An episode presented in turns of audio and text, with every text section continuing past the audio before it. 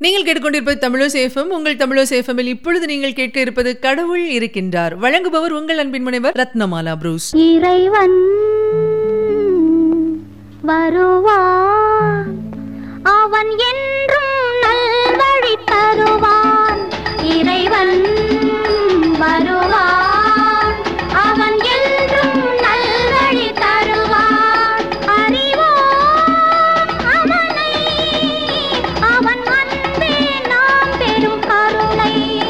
ஆதிகாலம் தொட்டு இன்னைக்கு வரைக்கும் கடவுள் இருக்காரா இல்லையா அப்படிங்கிற விவாதம் தொடர்ந்து நடந்துட்டே தான் இருக்கு. கடவுள் இருக்காரா இல்லையா அப்படிங்கிறதுக்கு ஒரே ஒரு பதில் தாங்க. இருக்கிறார் அப்படிங்கிறது தான். இல்லாததொன்றில்லை எல்லாமும் நீ என்று சொல்லாமல் சொல்லி வைத்தாய். அற்புதமான ஒரு பாடல் வரி. இதுக்கு மறைமுகமான விளக்கம்லாம் சொல்லணும்னு அவசியமே கிடையாது. நேரடியாவே சொல்லிடலாம். இந்த உலகத்துல இல்லாதது அப்படிங்கிறது எதுவுமே கிடையாது. இங்க இருக்கிறது எல்லாமே பாத்தீங்கன்னா உருவாக்கப்பட்டதுதான். ஒவ்வொரு பொருளும் யாராலும் உருவாக்கப்படுகிறது அப்படிங்கிற கருத்தை எடுத்துக்கிட்டா கூட மனிதனை இயற்கையை இந்த கோள்களை அண்ட சராசரத்தை உருவாக்கியவர் யார்? அவர்தான் கடவுள். கண்ணுக்கு தெரியல தொட்டும் உணர முடியல அறிவுக்கும் புலப்படல விஞ்ஞானத்தாலும் தெரிஞ்சுக்க முடியல அப்படிங்கிறதுக்காக கடவுள் இல்லைன்னு சொல்லிட முடியுமா? எந்த பிடியில் இந்த பூமி இவ்வளவு வேகமா சுத்திட்டே இருக்கு? எப்படி கண்ணுக்கு தெரியாத காத்து நம்ம உயிரை வாழ வச்சிட்டு இருக்கு இல்லாத ஒரு வானம் இருக்கிறதா தெரிஞ்சுட்டே இருக்கு? ஒரு உயிருக்குள்ள இன்னொரு உயிர் எப்படிங்க உருவாகுது? இதையெல்லாம் யார் செய்யறது? இப்படி தொடரும் எல்லா கேள்விகளுக்கெல்லாம் ஒரே ஒரு பதில் தான் பூஜ்யத்துக்குள்ளே ஒரு ராஜ்யத்தை ஆண்டு கொண்டு புரியாமலே இருப்பான் ஒருவன். அவனை புரிந்து கொண்டால் அவன்தான் இறைவன்.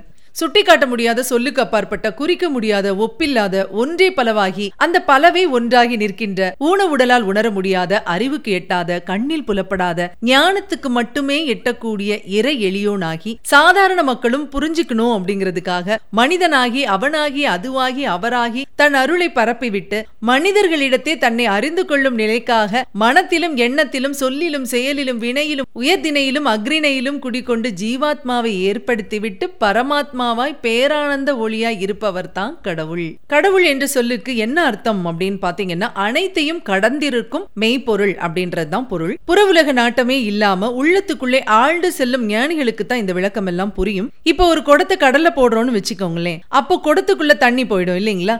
அதே நேரத்துல குடத்துக்கு வெளியிலயும் தண்ணி இருக்கும். குடத்துக்குள்ள தண்ணி இருக்கிறதுனால குடம் தண்ணியை தாங்கி இருக்கு. குடத்துக்கு வெளியே தண்ணி இருக்கிறதுனால தண்ணி குடத்தை தாங்கி இருக்கு. இறைவன் எல்லாத்துக்குள்ளயும் அந்தரியாமியா இருக்கிறாரு. அதாவது குடத்துக்குள்ள தண்ணி இருக்கிற மாதிரி. எல்லாத்தையும் கடந்து அகண்டமாக அண்டமாக இருக்கிறாரு. குடத்துக்கு வெளியே தண்ணி இருக்கிற மாதிரி. எல்லாத்துக்குள்ளேயும் இருக்கிற அவரே எல்லாத்தையும் கடந்தும் இருக்கிறாரு. இயற்கைக்குள்ளும் சரி இயற்கை கடந்தும் சரி இருப்பவர் யார் அப்படின்னு கேட்டா கடவுள் மட்டும்தான். பிரம்மாண்டமான இந்த பிரபஞ்சத்தில் நம்ம எல்லாருமே ஒரு சின்ன துளி தாங்க. ஆக இந்த பிரபஞ்ச சக்தியை வணங்குறதும் அதற்கு அடிப்பணியறதும் அந்த சக்தியோட நம்ம ஒன்னா சேர்றதும் தான் நம்மளோட வாழ்க்கையா இருக்க முடியும். நம்மள சுத்தி இருக்கக்கூடிய சூழல்ல நம்மள நிலைநிறுத்திக்கிறதுக்கு ஒரு போராட்டம் அப்படிங்கிறது எப்பவுமே தேவைப்படும் இல்லைங்களா? அந்த போராட்டத்தை ரொம்ப ரொம்ப எளிமையா கடந்து போறதுக்கு நமக்கு துணை நிற்பது யாரு அப்படின்னா கடவுள் மட்டும்தான். கடவுள் மேல வைக்கக்கூடிய பூரண நம்பிக்கைக்கு பெயர் என்ன அப்படின்னு பாத்தீங்கன்னா சரணாகதி. நம்பிக்கைன்றது இறைவன் நமக்கு கொடுத்த வரம்னு தான் நம்ம சொல்லணும். இன்னைக்கு ஆன்மீகம் அப்படின்றது பல பேரால வேற வேற மாதிரி சொல்லப்பட்டா கூட அதுக்கு சின்னதா ஒரு விளக்கம் போதுங்க.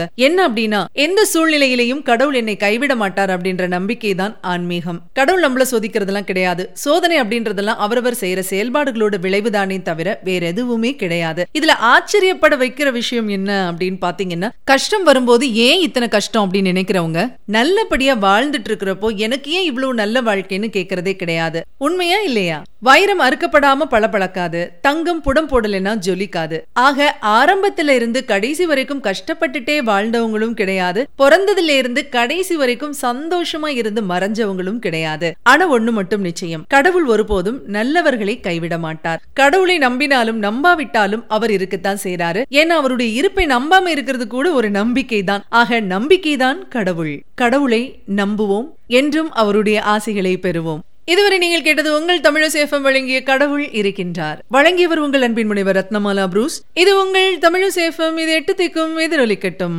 தொடர்ந்து இணைந்திருங்கள். இறைவன் வருவான்